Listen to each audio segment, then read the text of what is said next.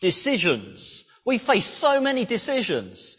An academic in Minnesota did a study and reckoned he'd worked out that we all face between 300 and 17,000 decisions every day. Now, I don't know how he worked that out, and it sounds pretty ridiculous range, doesn't it? 300 and 17,000, bit of a difference. So uh, I would take that with a pinch of salt. But we certainly make many decisions. And on some, Christians can all agree. Should you repeat that piece of malicious gossip that you've heard? I hope we all agree. No, that's clear. Don't repeat it. There's others Christians disagree on. What exactly should you do and should you not do on a Sunday? Well, I expect we could find a lot of disagreement in this room if we hammered down into some of the details on that. Decisions. Some of them there's disagreement on amongst Christians. Now we saw last week our decisions fall into three categories. Daniel, can we have the um, up on the this was Corinthians 7 last week as we're going through this letter, 1 Corinthians. There are all these cho- choices we face. That's the big circle. But in a smaller circle, some of them are a matter of wise or unwise. In a smaller circle still, some are a matter of God's commands. You see, God's commands cover some things, but not everything. Some things lie outside God's commands, but there's still a wise or an unwise choice. And some decisions, well, they're not in God's commands. They're neither really wise or unwise. They're just a matter of freedom. We're free to do whatever we wish. We saw that last week from 1 Corinthians 7. Thank you, Daniel and Rosie. What help does the Bible give as we face so many decisions? Well, 1 Corinthians 8 gives us help. It's part of three chapters, 8 to 10, helping us with making wise decisions. And I hope we'll be going through them over the next few weeks. In different ways, chapters 8, 9 and 10 help us with making wise decisions. Today, I'm going to try to get through all of chapter 8 and limit it to that. There's quite a lot here. Before we start going through chapter 8, let's first of all think, what prompted these chapters to be written? They're all about food being sacrificed to idols. And they're all in response to a question that the Corinthians seem to have asked. We saw it back at the beginning of chapter 7. They'd written to Paul already with their questions. And they had a question about whether it was okay to eat food sacrificed to idols. To which we might think, why on earth was that a question? Isn't it obvious? Don't eat food sacrificed to idols. Steer clear of idolatry. But idolatry was at the heart of their society. It affected every area of life. For example, did you buy food at the market? Well, it had probably been dedicated first to an idol before it ended up on the market stall. Was that okay? Did your neighbours invite you for a meal? Well, it would probably happen at an eating place in the idol temple's grounds. People didn't generally have big enough houses to invite other people round. Was that okay to go along? Did you have a job as a craftsman? Well, to be a craftsman, you'd almost certainly have to belong to a, a craft fellowship. And you'd be expected to uh, join in feasts associated with your crafts fellowship's idols. Was that okay? These are the sorts of questions that were unavoidable to Christians in Corinth. To completely detach yourself from any contact with idolatry would have been a bit like today trying to completely detach yourself from the internet or the finance system. It's possible, but life would be pretty difficult. And so in this situation, they faced issues where Christians disagreed about what to do. And Paul will give them, here in chapter 8 and 9 and 10, wisdom to help. Now, please note, wisdom to help does not equal making it all easy. Wisdom to help doesn't mean making it all easy. Don't expect this sermon to provide a simple guide and at the end you'll have, oh good, I've got my simple guide, any decision I face, A, B, C, I can work it out and off we go. You see, the Christian life isn't like a computer program. You face a problem, You put the problem in, you run the program, out comes the answer. Because the Christian life is a relationship. It's all about loving God and loving your neighbour. And so God wants us to be continually thinking through and working at what is loving in this situation. Right, that was a rather longer introduction than normal. Let's now simply work through chapter 8. Let's start with verses 1 to 3 where we find knowledge puffs up, but love builds up. Verses 1 to 3. Now in verse 1, Paul may be quoting the Corinthians. It's likely, like he's done in chapter 7 at the start, and like he did in chapter 6, he's quoting a saying of theirs. This keeps happening in 1 Corinthians. A saying something like, we all possess knowledge. Now, whether he's quoting them or not, this was a church proud of its knowledge. They were proud of what they knew. They were cultured Greeks. They were more sophisticated than the country bumpkins in Galatia, who, who might have simple views about idols. No, they were city living, cultured Greeks, and they were proud of their knowledge. They knew idols were just blocks of wood or stone or metal. There's, there's no reality behind them, no significance to them. They knew that what food you eat doesn't make you more holy or more sinful. Food is just neutral. They were clever people. The, the, country bumpkins of Galatia might get worried about this, but the, the sophisticated city dwellers of Corinth, they knew better. And Paul will mainly agree with their knowledge. They've mainly got it right, and he's going to agree with them, but they still need to be rebuked. Gently. It will be a gentle rebuke, but it, it will be a rebuke. And there's our first lesson actually. We can get things right in terms of knowledge, but still need rebuke. And the gentle rebuke is in verse 1. It's this. Knowledge puffs up, but love builds up. You Corinthians, you're so pleased with your knowledge, but knowledge puffs up. It's love that builds up. Now, does the apostle Paul think knowledge is bad? Is he anti-knowledge? Well, what is 1 Corinthians? It's a letter. He's writing them a letter. He is imparting knowledge. And we've found as we've gone through the first chapters, he keeps saying to them, don't you know? Don't you know this? Don't you know that? To these Corinthians proud of their knowledge, he points out what they don't know but should know. He is not anti-knowledge. He's anti their pride and their reliance on their knowledge. Think of knowledge like air. Is air a good thing or a bad thing? Oh, it's a great thing, isn't it? I hope all service you've been taking in great lungfuls of air. And I hope you won't stop taking in lungsfuls of air. It's good for you. But what about air blown into a balloon? What will that do? Well, it will just puff it up and puff it up. And if you keep on, uh, unlike with your lungs, where you I, keep on taking in the air in your lungs, please, but in a balloon, if you keep on puffing it up, what eventually? It will burst. Now, knowledge combined with love, that's good. What a lot of good you can do. If you've got love and knowledge, you can use that to build others up. But knowledge on its own, well actually it's never on its own. Knowledge combined with the sin that's still in our hearts, well, that will puff you up and puff you up.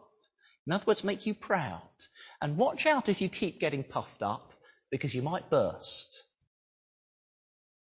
Paul is telling us here, God is telling us here, knowledge isn't the biggest thing in the Christian life. Yes, we might spend a lot of time coming to church and getting more knowledge. I hope we're not just getting more knowledge. Because knowledge isn't the biggest thing in the Christian life. Love is. Love is the biggest thing. Are you puffed up with knowledge or are you building others up because you love? When you go to home group, are you keen to show how much you know? Or are you keen to build others up because you love? By listening to them. Not just, not doing all the talking. I'm having to say this to myself. Those who are in my home group will recognize I need this lesson myself. By not doing all the talking, but listening and praying for others. And yes, words that need knowledge, you need some knowledge to give some words that will build them up. But is your keenness to show your knowledge? Are you puffed up? Or is it to build others up? Do you love? When another Christian doesn't know as much as you, oh, do you feel puffed up? Or do you love and want to build up that fellow Christian? Now, if you're puffed up about your knowledge, verse 2 says something to you. Do you see what verse 2 says to you? It says, if you're puffed up about your knowledge, you don't have the knowledge that really matters. You don't have the knowledge that really matters. That is guaranteed if you're puffed up about your knowledge. What is the knowledge that really matters? Well, I'll give you an example. Uh, I'm going to turn to Philippians chapter 3. You could listen or you could turn to it if you want. I'm just going to read verse 10. In fact, just the first phrase. What's the knowledge that really matters? Philippians 3 verse 10. I want to know Christ. That's the knowledge that matters. And that's not knowing lots of theories about Christ, it's knowing Him personally. That's the knowledge that really matters. And back in 1 Corinthians 8 verse 3 adds to that. It adds to that. It says, but the man who loves God is known by God. It says, the thing that matters isn't how much do you know, it's does God know you. That's what really matters. Not how much knowledge is between your ears, but does God know you? In other words, is he in relationship with you? And what's the sign that God knows you? It isn't how good your knowledge is, it's are you loving? Do you see that in verse 3? It's the person who loves God. Sorry, it's the person, yes, the person who loves God, who is known by God. Now let's put this all together. Verse 1 has told us love builds up. So, do you tend to tear people down or do you tend to build people up? You've got to ask yourself that question. I've got to ask myself that question. Because verse 3 says, if you know God, you will love. And verse 1 says, if you love, you will build up. So do you tend to tear people down or do you tend to build people up? There's verses 1 to 3. Knowledge puffs up, love builds up. Let's move on now, secondly, to verses 4 to 6. Knowing our freedom. The gentle rebuke in verses 1 to 3 has come to people whose knowledge is right, and Paul is now going to agree with them. Here's the agreement, verse 4. So then, about eating food sacrificed to idols, we know that an idol is nothing at all in the world. These people said it doesn't matter eating food sacrificed to idols because it's a nothing. It's just a block of wood. It's just a piece of stone. It's just a lump of metal. So uh, eating food that's been sacrificed to it, it's not going to poison you. It's not got spiritual power to harm you. And God's word here says they're right. There is no such being as Krishna or Vishnu or Shiva or Brahma or any of the gods of Hinduism or any other religion. No such thing. There is only one God, verse 4 says at the end. And therefore, verse 5 says, whatever the many religions of the world may claim, it's simply untrue. There is only one God. And so that leads into the great statement of verse 6. Verse 6. For us, there is but one God, the Father, from whom all things came and for whom we live. And there is but one Lord, Jesus Christ, through whom all things came and through whom we live. There's one God. There's not two or three. Father, Son and Holy Spirit are not different gods. It doesn't mean, by the way, Jesus is not God any more than it means the Father is not Lord. You see, if you're to take from verse 6, Jesus is not God because it says the Father is, you have to take that the Father is not Lord, despite the Old Testament repeatedly calling him Lord.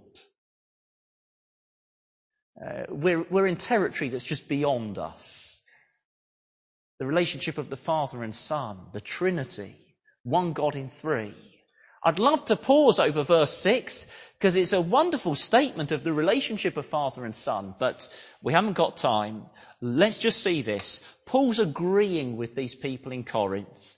These idols are not real gods. The food sacrificed to them is still just food. The Corinthians are right. They're free to eat that food. But there's a big but. And this brings us on to the third section of the chapter, verses 7 to 13.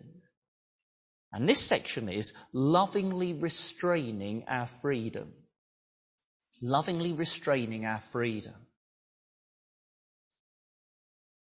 Let's, I'm going to make up an example. Let's make up a Greek woman called Ariadne. She used to worship at the local temple.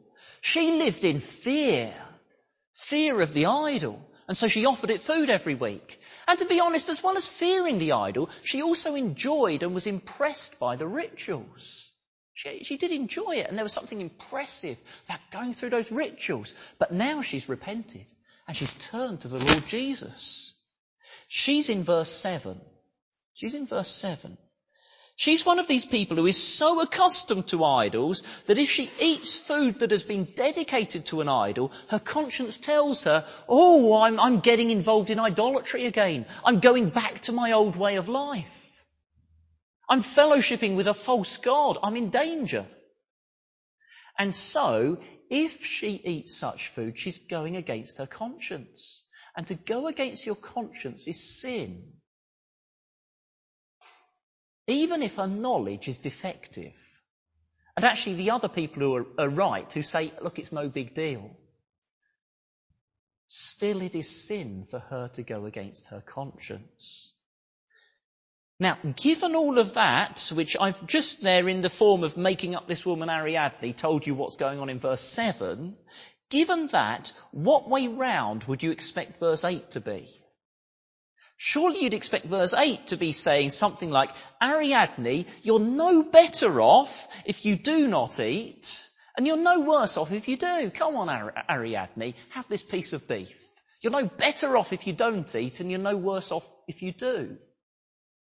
But if you look carefully, verse 8 is not that way round. It's not the way round you'd expect if it was addressing a verse 7 person like Ariadne. Obvious conclusion, verse 8 is not addressing that person. Verse 8 is addressing the people who've got their head stuffed with knowledge, and the knowledge may be right, and they think it's fine to eat this meat. And it's saying to them, well, it may be fine, but you're no worse off if you go without it, are you? If you go without that piece of beef or chicken, you're not going to be any worse off. Why does he want to tell them, look, you, you, can go without the meat, you won't be worse off? Because then in verse 9 and 10, he'll say to that person, so don't, by your example of eating that meat, lead someone like Ariadne into sin. How could you lead someone like Ariadne into sin? Well, let's make another, let's make up another Greek person. This time it's Phoebe. Phoebe gets invited to a social meal. Her neighbours invite her round. And she thinks this would be, this would be a good witness if I went and spent time with my neighbours. It would be rude to say no to them. They really wouldn't understand it. And along she goes to a social meal in the temple grounds. Happy in her conscience that there's no problem. That nasty looking image on the wall is just a nothing. I will ignore it and try to be a witness to my neighbours. But Ariadne sees her going into the temple, eating place. And Ariadne thinks, oh, Phoebe is so much more knowledgeable than me. And Phoebe is someone everyone at church respects. And if she's going into the temple, it must be okay. And I know that everyone else at church thinks I'm being a bit silly by not going. And they think I'm a really weak person. So she goes. But it's still against her conscience to go. And so Phoebe has led Ariadne into sin. Does it matter? Have a look at verse 11 to see if it matters or not. Verse 11 says, look where this can lead. It can lead into destroying a Christian brother or sister. And it's a strong word there. It's the word for eternal destruction. Now, don't push the language in verse 8 into a subject that's not here in chapter 8. Whether people Jesus died for can end up in hell.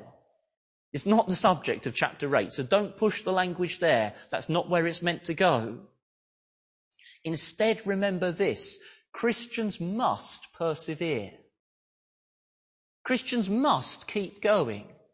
Christians must not say, Jesus died for me, all my sins washed away, so it doesn't matter what I can do, I can play around with that sin, all will be fine. No, Christians must persevere in the fight against sin. It's not optional. And to help us do that, Jesus has given us a conscience. Think of your conscience as being like the electronic warning signs on the motorway. We've all seen them, haven't we?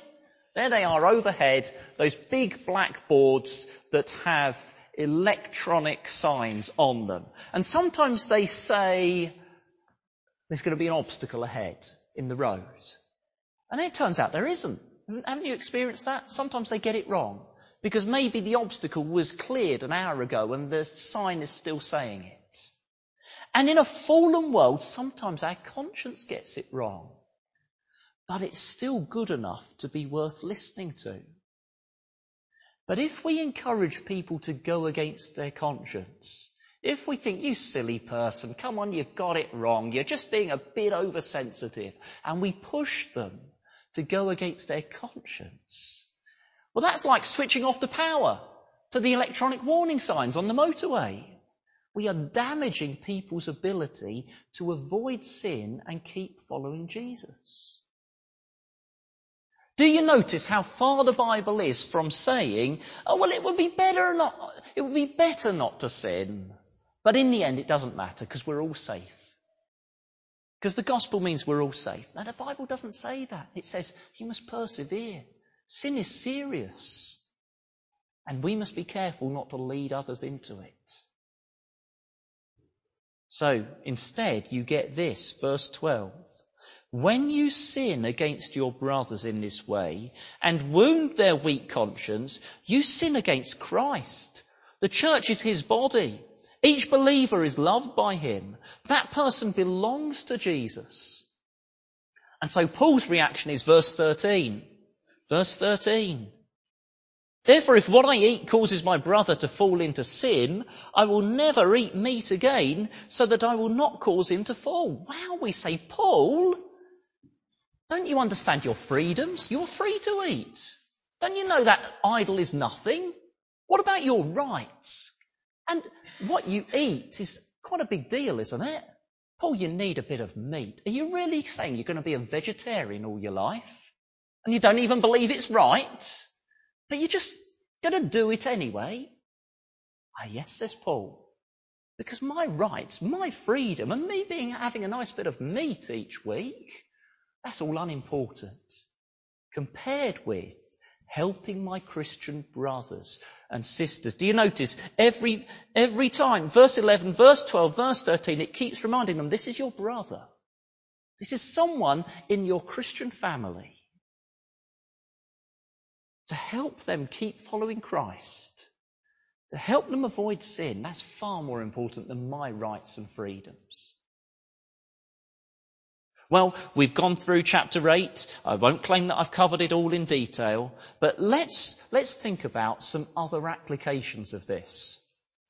Because I don't suppose we generally face the issue of whether our food is offered to idols or not. It isn't much of a pressing issue for us. Although I do notice at lunchtime actually, in our conversation over lunch, someone was saying about being invited to Muslim and Hindu weddings that she'd been invited to Muslim and Hindu weddings, and, then, and the issue of do you go along and how much that's getting involved in Muslim and Hindu worship. And I know there are people at Hollywell who who have in practice faced issues of um, family expecting them to get involved in rituals connected with ancestor worship. So it's not as detached, maybe as people a few decades ago thought in England. But chapter 8 isn't just about literal idol worship. It's broader than that, and I expect you could think of some issues, nothing to do with idols, where Christians differ. Issues of conscience that chapter 8 is very relevant to. I'll give you some examples. Going to the pub, drinking alcohol. Do your children read Harry Potter with its witches and wizards and magic? What you watch on TV? Doing yoga? What you do or don't do on a Sunday? Issues where Christians differ. And now, even just giving that list shows up a difficulty. Because, and the difficulty is this, knowing when something falls into this 1 Corinthians 8 category. When something is a conscience issue that Christians are free to differ over. I expect there will be disagreements in this room over whether some of the items in my list were right. Some people might be saying, no, no, that's, that's just a nothing, that's an irrelevant. Some people might be saying, no, that's not a conscience issue, that's a law issue, and you shouldn't do it. Full stop. There's one of our difficulties. What comes under this category? And in these disagreements, here's our first application. 1 Corinthians 8 tells us to respect each other's conscience. Now, to be more accurate, it doesn't say respect a lax conscience. This doesn't work both ways. It doesn't say respect a lax conscience. I'll make up an example. Roger says, I'm happy in my conscience with putting wrong numbers in my tax return because we've got an ungodly government and they have no right to my money. And so I've got a happy conscience about putting the wrong figures in. No, no, Roger. we cannot respect your conscience. You are plain wrong. You're going against clear principles in the Bible. But 1 Corinthians 8 says, respect consciences that you think are too strict. I hope you'll forgive a personal example. When I was a student, it went against my conscience to go to the pub. Now there were specific reasons for that. My dad, before he'd been converted, used to drink two bottles of gin a day, and to him a pub was a place you went with the sole purpose of getting drunk and having a fight. So that was the whole image of pubs that, that I had. And my local pub was like that. And so it went against my conscience to go to the pub. I lived with another Christian student who thought this was just silly and weak, and he pushed me to go to the pub. And he pushed me that you're just being silly and weak, and you ought to come with us to the pub. I didn't, by the way. I now think my conscience was wrong. I now think it would have been okay to go. But 1 Corinthians 8 is clear, he shouldn't have pushed me.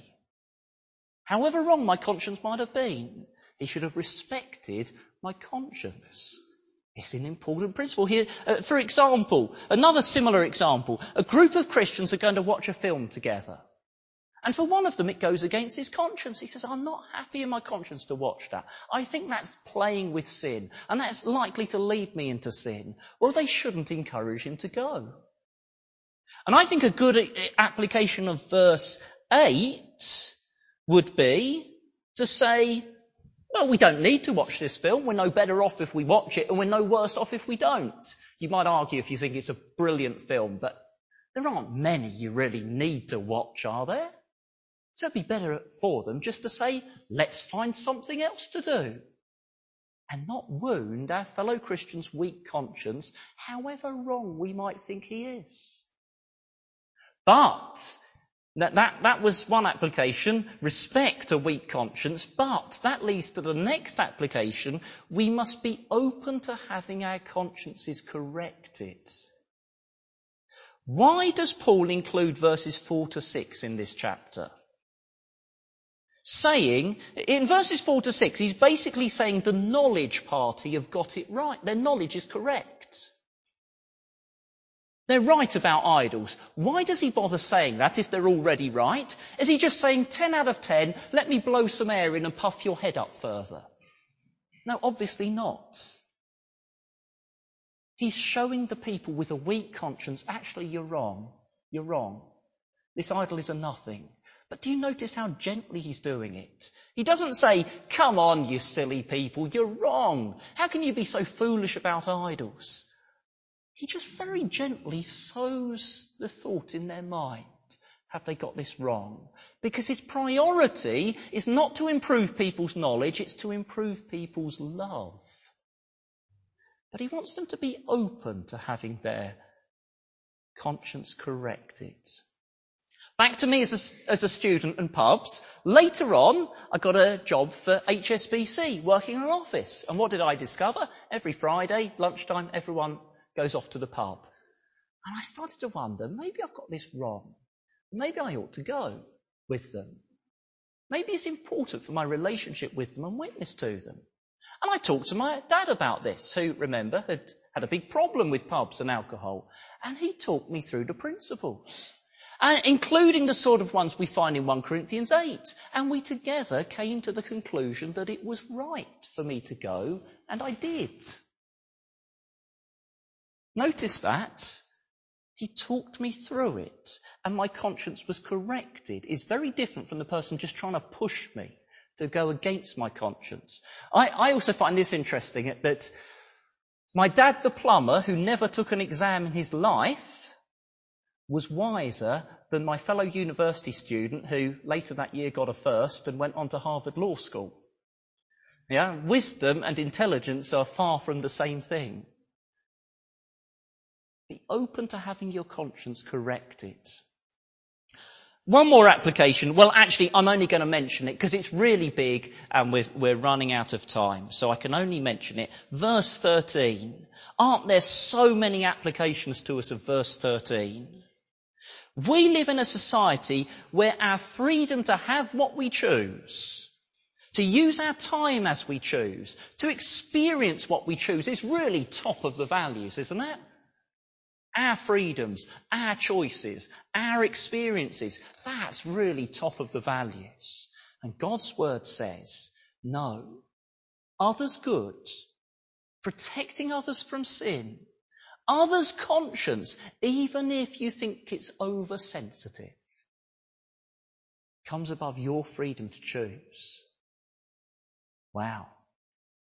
That's big. And I'm sure you can think of many applications of that but we've run out of time.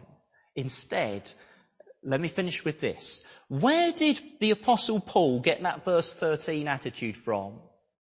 How did the apostle Paul become someone who says, I will go without things that are my right to help others against sin?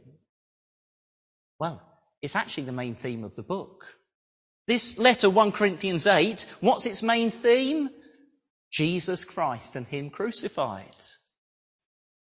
There's the greatest act of putting saving others from sin above his own rights and freedoms. Jesus Christ and Him crucified. The main theme of 1 Corinthians is the cross isn't just the ticket into the Christian life, it is the power and pattern for the Christian life. The cross is not just to be believed, I hope you believe it, but it's not just to be believed, it's to be lived. The cross is the shape of Christian living. And 1 Corinthians 8 has given us a specific practical example of how we should do it. Let's encourage each other to do it by singing a song about love. It's one we've sung quite a few times, but please do take notice as you sing it of the teaching we're giving each other about Christian